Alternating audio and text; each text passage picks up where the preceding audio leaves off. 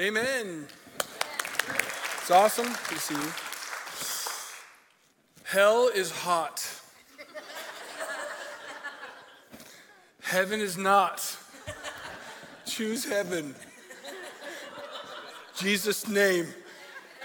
Sorry. Let's go home. no, stay here. It's cooler here. oh, yeah. Sorry, it wasn't my sermon. Uh, it's good to be here. I love being here. This is a second home to me. You guys are like family, so it's good to see a bunch of you that I haven't seen in a while. Hey, a bunch of years ago, I was just sitting there thinking, doing the math in my head. You know, the older you get, it just seems like the other day. But in my head, I was like, that was 20 years ago, right? That ever happen to you? So this story is 20 years ago. Uh, Polly and I were pastoring down the street, down in Orting. We planted a church in 99. Uh, it's still there, it's doing great. Better, it's better now that we're gone. Uh, uh, yay. But I can tell you this, we planted the church. I was, I got selected to be one of the high school football assistant coaches which was awesome. A bunch of people from the community that were part, uh, that were teaching, administrative staff, all started coming to our church. It was amazing. And we had a bunch of people from the school. It was the coolest thing ever. Nothing, nothing cooler than reaching your community, right? Well, this one day, I was sitting down in the gym uh, after it was during basketball season at this point, sitting down, getting ready to watch my freshman daughter play a basketball game. Now, listen, you need to know this. Freshman girls basketball is not about wins and losses. Technically, it's about getting experience and getting some reps. That's what they told me. So I'm sitting in there getting ready to watch my freshman daughter play freshman basketball, three o'clock in the afternoon, her basketball game. About that time, the head basketball coach comes up to me and he said, Hey, dude, listen, here's the deal. The basketball coach called in sick. Can you take it for him? And I was like, how hard could it be? Freshman girls. Come on, right? So I was like, yeah, sure, I'll take it, right? Now, here you gotta know this. I wrestled in junior high, high school. I have never played a meaningful basketball game in my life. never. So I said yes, because I was like, freshman girls basketball game. It's all about the experience. It's not about wins and losses. So the game tip off starts. We're sitting there. They're like, the girls are looking at me because they know my daughter. And they're like, hey, that's Mr. Powers. That's Bailey's dad. And so I'm just sitting there being Bailey's dad. And I realize, like, it's now sniffing halftime and it's 23 to 2. Them. We're behind by 21 points. And I soon realized that that adage that someone told me about wins and losses out the window because we're going to win. Now, listen, you got to know this. Every coach that's ever lived, every coach that's ever lived has a halftime speech in them. They got a halftime speech. And listen, this I'm not proud of this. I'm not proud. But I had a halftime speech. I had no time to prepare, but I had a halftime speech. Pulled the girls aside, and because we were in the gym and they didn't go to a locker room, it was freshman girls basketball, and these 14 year old girls were, by the way, these girls were the nicest girls ever. They were the kindest girls ever. The basketball would go dribbling down the court from the other team. Our girls would step aside. Let the other guys go, and then they would shoot and they would score. Our girls would, would run down the court with him and say, Your hair looks so cute. You're, I love your dress. All the things. All, our, our girls were the nicest girls ever. I realized in my halftime speech, I had to do something.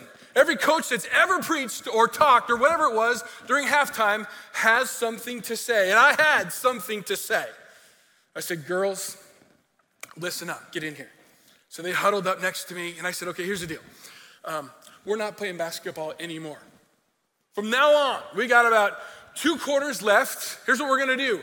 All we're gonna do, we're not playing basketball anymore. New rules. They said, What's that, Mr. Powers? I said, Now we are playing keep away. That's all we're gonna play is keep away. You have the ball, dribble, dribble, dribble, pass it to your friend, dribble, dribble, dribble, pass it to your friend, and somehow, if one of you is near the bottom of the hoop, chuck it up there. Just chuck it up there. And they're like, okay. And then I said, hey, hey, hey, before we go in for the second half, I got one more thing to say. They're like, what's that? They lean in a little closer. I said, girls, you were all given a gift. They said, We like gifts. And I said, I got, I got a gift for you. You were all given a gift. And they're like, We love gifts. And I said, Okay, here's the deal. Here's the gift. Your gift right now. Each of you have been given five fouls. Each of you have five fouls. You can't take them home. You can't share them with your friends. You can't use them later on. My challenge to you is to spin them all in this next 18 minutes or whatever it was. Okay, okay, get in here. Now put their hand in. And we're like, ready? Cardinals or whatever it was, right? So we get there. Those girls, fire in their eyes. I've never seen, they played loose. They had all kinds of fun. They got to the point where they were looking like crazed women looking at this thing, right? There was something about these girls that was just absolutely different. I saw for the first time something that they probably had never seen. They saw purpose. They saw something in their, their gameplay that they could play together. They saw something about what they were doing in that few moments that caused them to realize that it was more than just a few minutes in a game. But there was something about that that made them feel like they could come alive and be loose and free. I want to talk to you this evening about the prodigal son.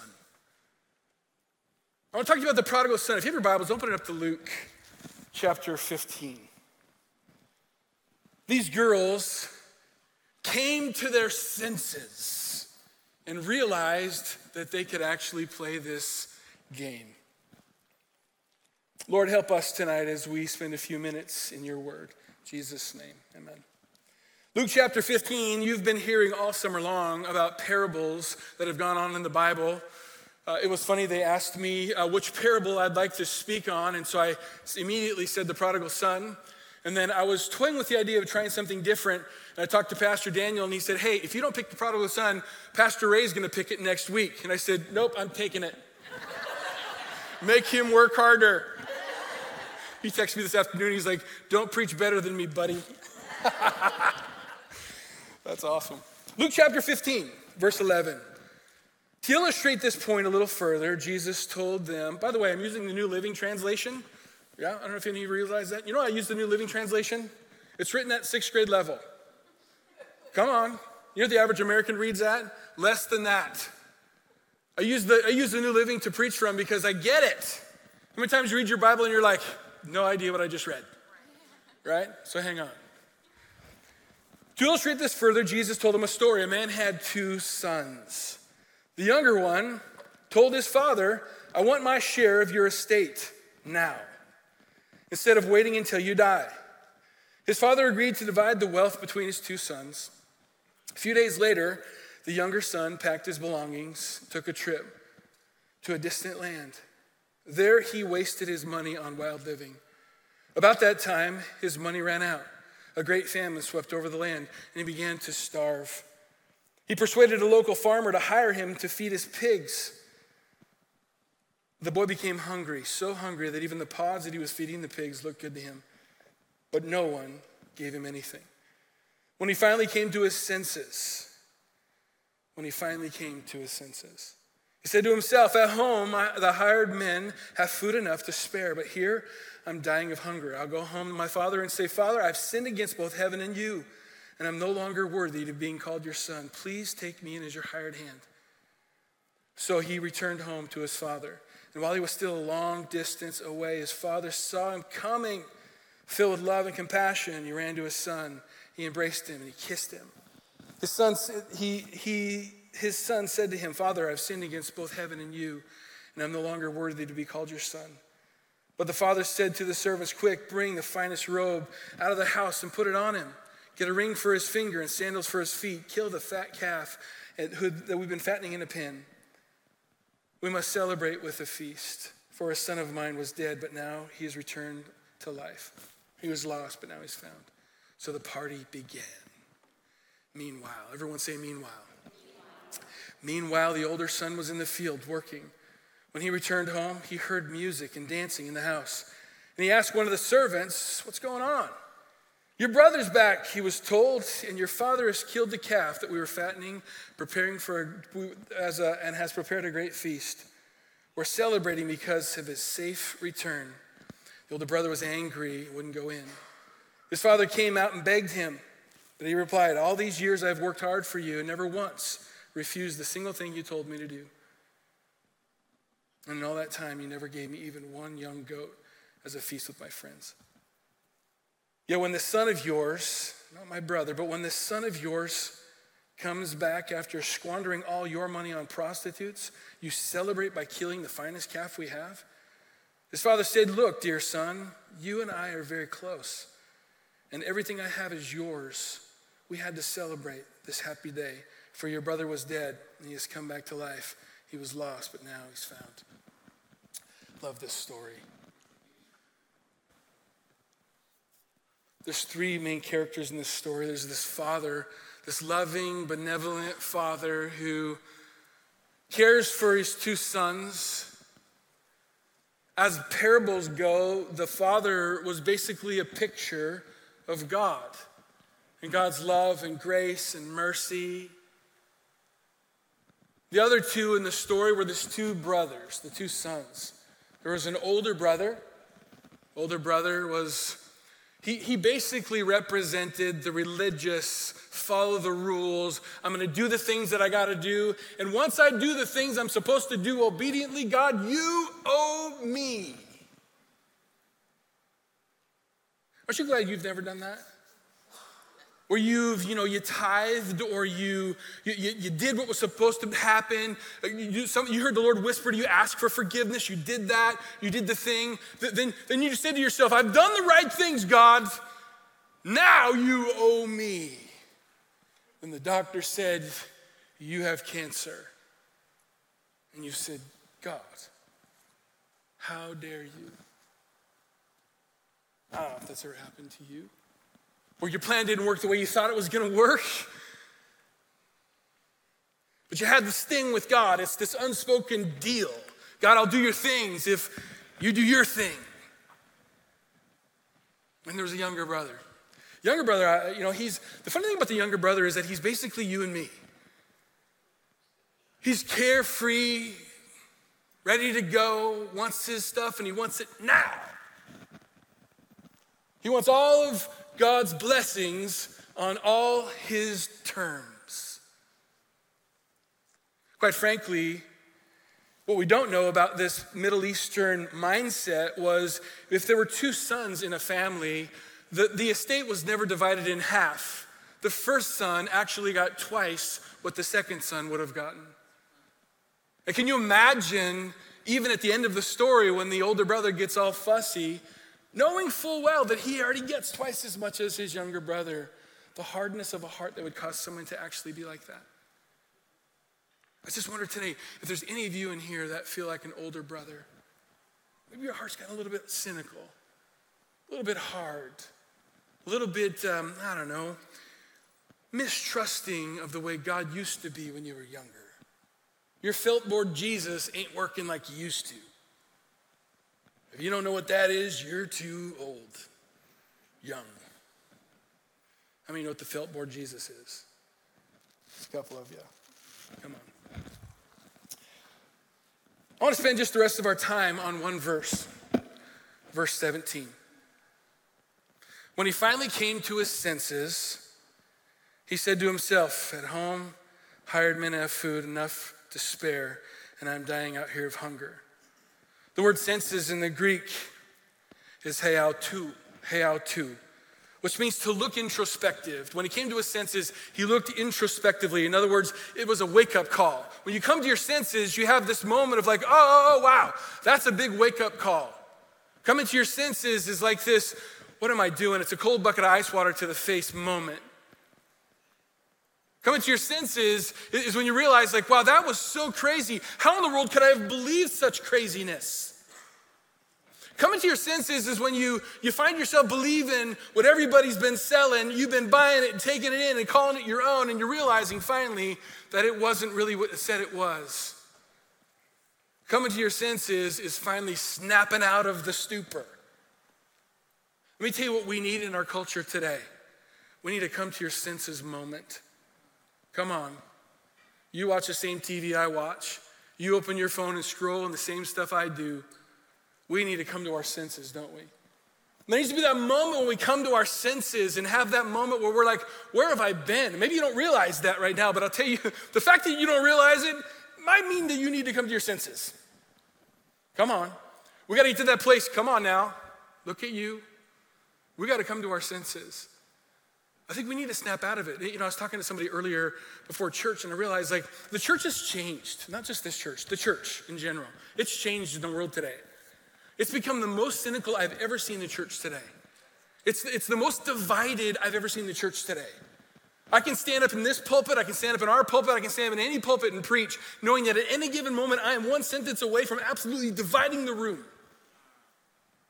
It is the weirdest thing. We are so touchy. We are so, so weird.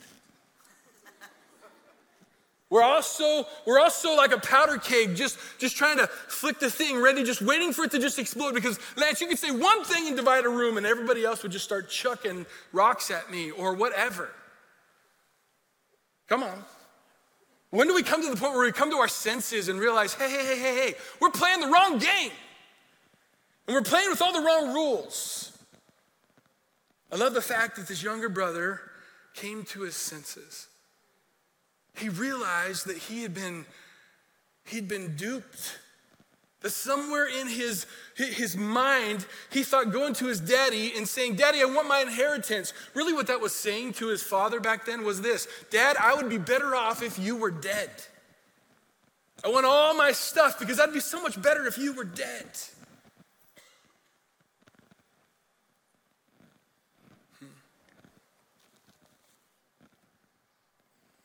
You know that every one of us has to give an account for how we've lived our lives, right? Listen, if you walk away with one thing today, I want you to walk away with this. You have to give an account for you. You realize that? You, don't give an account for what your parents did. You don't have to give an account for what the politicians did. You don't have to give an account for what your spouse did. You get to give an account for what you did. Just you. Amen. it should terrify us a little bit. It should terrify us a little bit. The fear of the Lord should wake up in us, and we should say, like, wait a sec, I gotta give an account. You gotta give an account for everything. Everything you say, do. We all have to stand before Jesus. He's gonna say, seriously? I told Lance to go there in 2022, talk to you, and tell you to snap out of it. Come on. I'm just telling you, come to our senses moment is on the horizon. We've got to come to our senses because if you're not and you're hanging on to the thing that you are so right about, we have to give an account before that, before heaven. Jesus is going to say one day, hey, hey, hey, just before you walk in, I just want you to know, let's talk about that thing that you were so sprung on, the thing that you were willing to divide the church for. The thing that you were willing to say, no, no, no, I'm so right and you're so wrong that I don't even want to share a church with you. Thing. Yeah, that. All those, all those Facebook posts or tweets or whatever you got, yep, all those too. I should make us all get a little, little stomach tied, right? We get to give an account for all that stuff.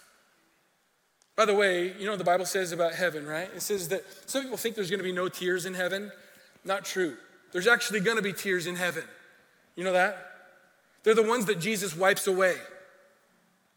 What are those from? Maybe some tears of regret. Maybe some tears of, ah, why did I get so hung up on that thing? When Jesus told me to love my neighbor. In fact, you know, the Bible says, love your neighbor as yourself. Actually, the Bible says, love the Lord your God with all your heart, soul, mind, and with all your strength. Listen to this. And it says, and equally important, Love your neighbor as yourself. Yeah, but, but they watch CNN.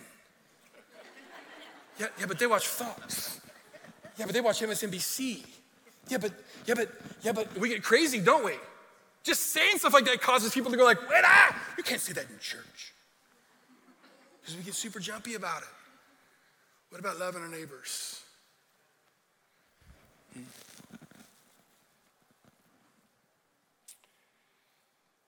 Amazing to me. You know, I'm, I'm, I, I watch this story, and some of us, there's lots going on here in this story. The story of a dad. We don't know about the mom. We don't know about his wife. We don't know if she passed away or it, what it is, but he seems like a dad who's just a single dad talking to his sons. When you think about that, I can tell you this about being a, a parent. My wife and I did it together. I can't imagine doing it alone. It's a lonely job, it's a hard job parenting people, parenting a couple of young, strong boys in this journey must have been difficult. Maybe that's you today, and maybe you need your own halftime speech. you need one, somebody to come in there and, and get you out of it, snap out of it moment. Man, if that's you, I, I'm praying for you. You might have that wayward son, you might have that wayward daughter, you might have that stay home son or stay home daughter who's just hard and grumpy, grumpily, just grumpy. And that person, you might think, I wish you would actually run away. Just kidding. I saw the thought bubble over there. Let me tell you this parenting's hard. Couple of self righteous kids. Let me tell you a couple of things that uh, brought this young man to his senses. He came to his senses. First thing he came to his, brought him to his senses loss. Loss brought him to his senses. He had control over everything. He had all the money he thought he needed, right? But here's what happened he ran out of money, he ran out of provision, he ran out of a future. Loss brought him to his senses. You know what else brought him to his senses? Pain. Loss and pain. You know what else brought him to his senses? Loss, pain, and hunger. It says here, he was hungry and he wouldn't have eaten the corn cobs in the pig slop. Loss, pain, hunger, and rejection. Those four things brought him to his senses loss, pain, hunger, and rejection. Sign me up, Jesus.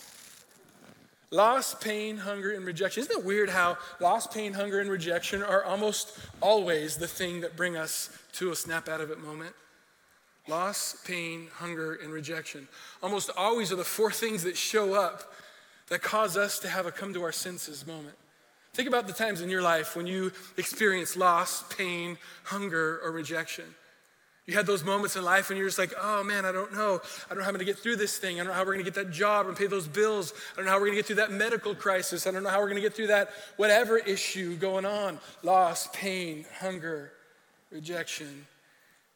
You find yourself in a jail cell wondering how in the world you got there because you're better than that. Loss, pain, hunger, and rejection. You find yourself with, uh, uh, in a compromising situation you never would have thought possible for you. In the middle of all that, you run the risk of loss, pain, hunger, and rejection. And you have that moment where you're like, never again. This eye opening moment, this, I will never, I will always, I will never. And you get to the point where you're like, I will never be the same. I will always follow you, Jesus. I'll give you, you've come to your senses moment in the middle of a jail cell, the middle of your bedroom, sitting at your desk, working on your bills. I'll promise to tithe. God shows up after you do, and you're like, from now on. You come to your senses of loss, pain, hunger, and rejection. Funny, isn't it? We run from all that stuff, yet it's loss, pain, hunger, and rejection that brings us to our knees. It brings us to that place where we're like, okay, God, I want you now. I promise I want you now. I want you now. Sometimes I'm like, Jesus, I don't know what's going to take for the United States of America to come back to you. And I'm like, all I can tell you what's going to take is going to be loss, pain, hunger, and rejection. Yay. It's going to be the point where we're going to be like, okay, God, all we have is you. By the way, his loss, pain, hunger, and rejection came because he squandered all of his father's stuff. But it doesn't always happen that way. You don't always squander all your daddy's stuff and end up in loss, pain, hunger, and rejection. Sometimes you follow the rules.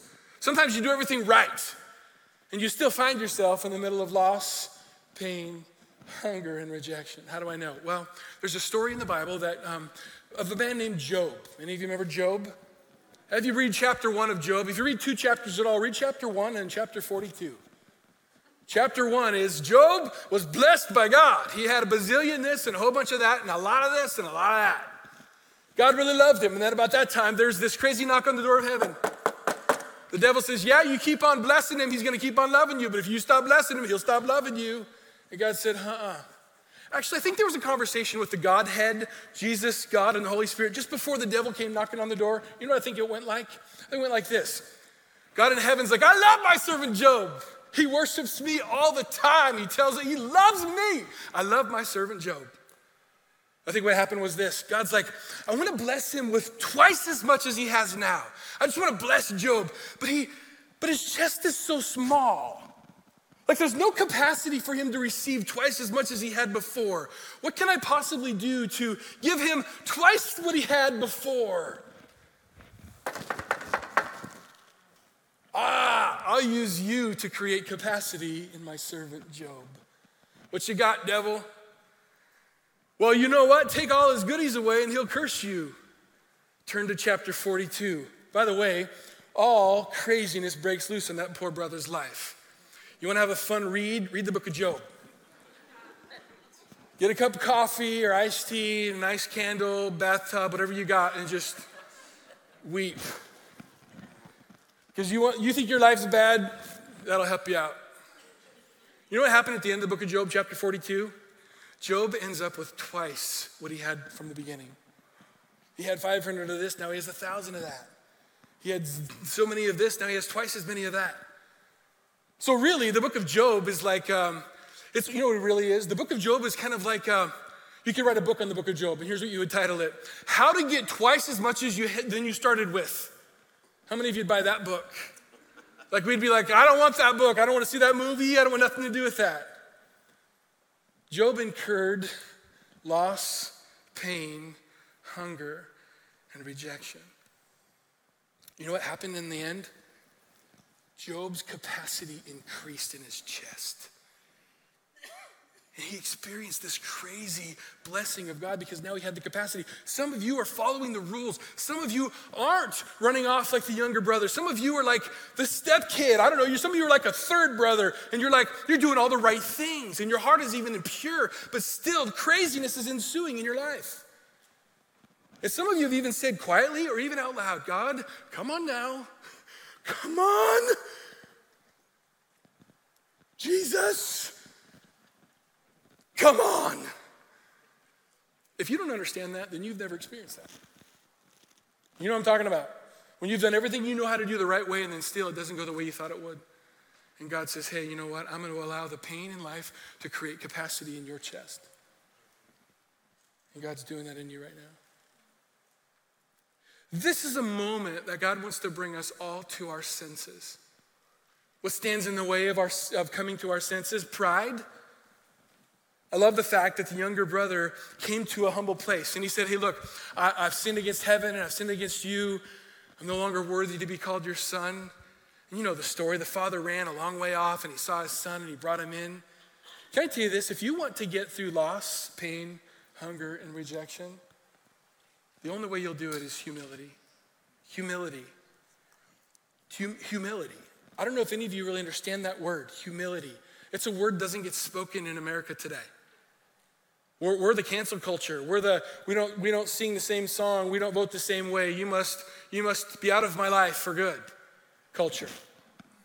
We're, we're the family line split here culture.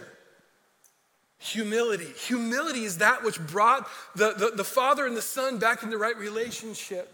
You know what pride did? Pride was the older brother. What the older brother do? Broke relationship. Some of us need a come to our senses moment where we simply say, Jesus, forgive me. I've sinned against both you and against heaven. Whether you followed the rules closely or whether you, like the younger brother, have been squandering your life away, I don't know where you are tonight. But I got a funny feeling that God, in His infinite knowledge, God, in His infinite ability, brought you here for such a time as this.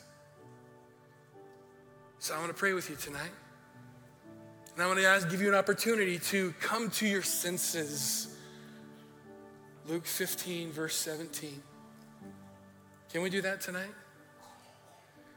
Father, this evening we come and we ask that you help us to come to our senses. God, for some, so hard to admit that the things we've been hanging on to, that we believe so much in, is really separating us and not unifying us. Man, if that's you tonight, it's just between you and God.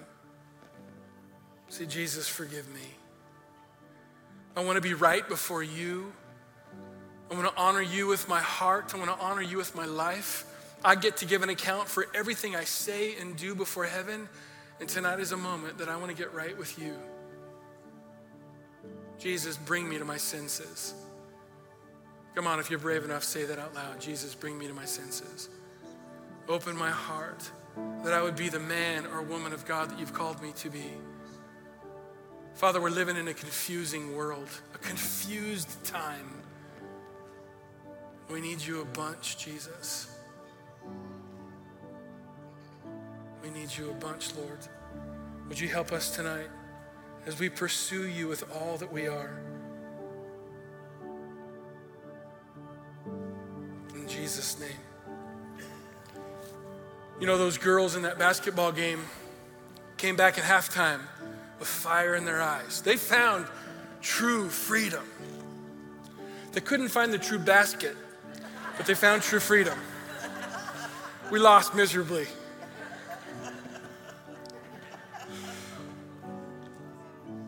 But they came to their senses.